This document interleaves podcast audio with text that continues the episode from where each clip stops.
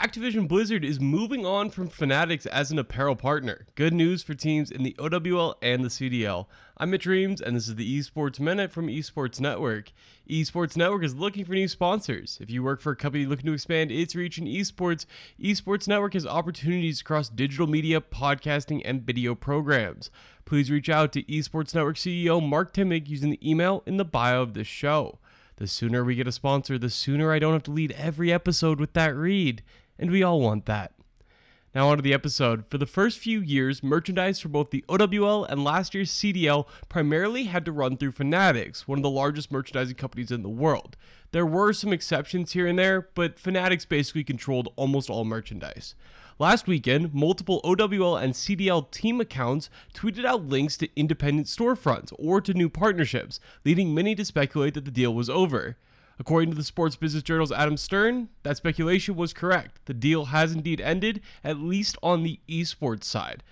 That means the CDL and OWL teams are now free to create and market their own apparel, as well as partner with other companies in this space.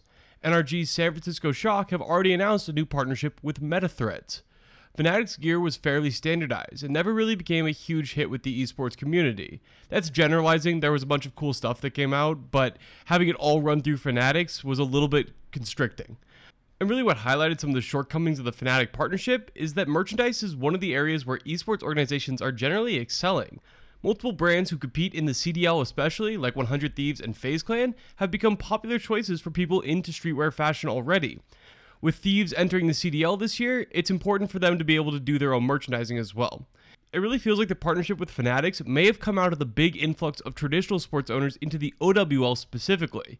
Fanatics does a ton of work with traditional sports leagues and teams. Those owners may have gravitated towards a partner that they recognize from their days in traditional sports.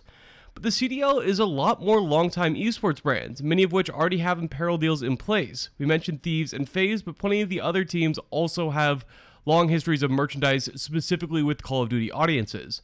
Allowing creativity in merchandise is going to be helpful in cementing the new franchise brands into their place in the esports community. That's all for this esports minute. As always, I'll be back tomorrow with the top esports story of the day in just a few minutes.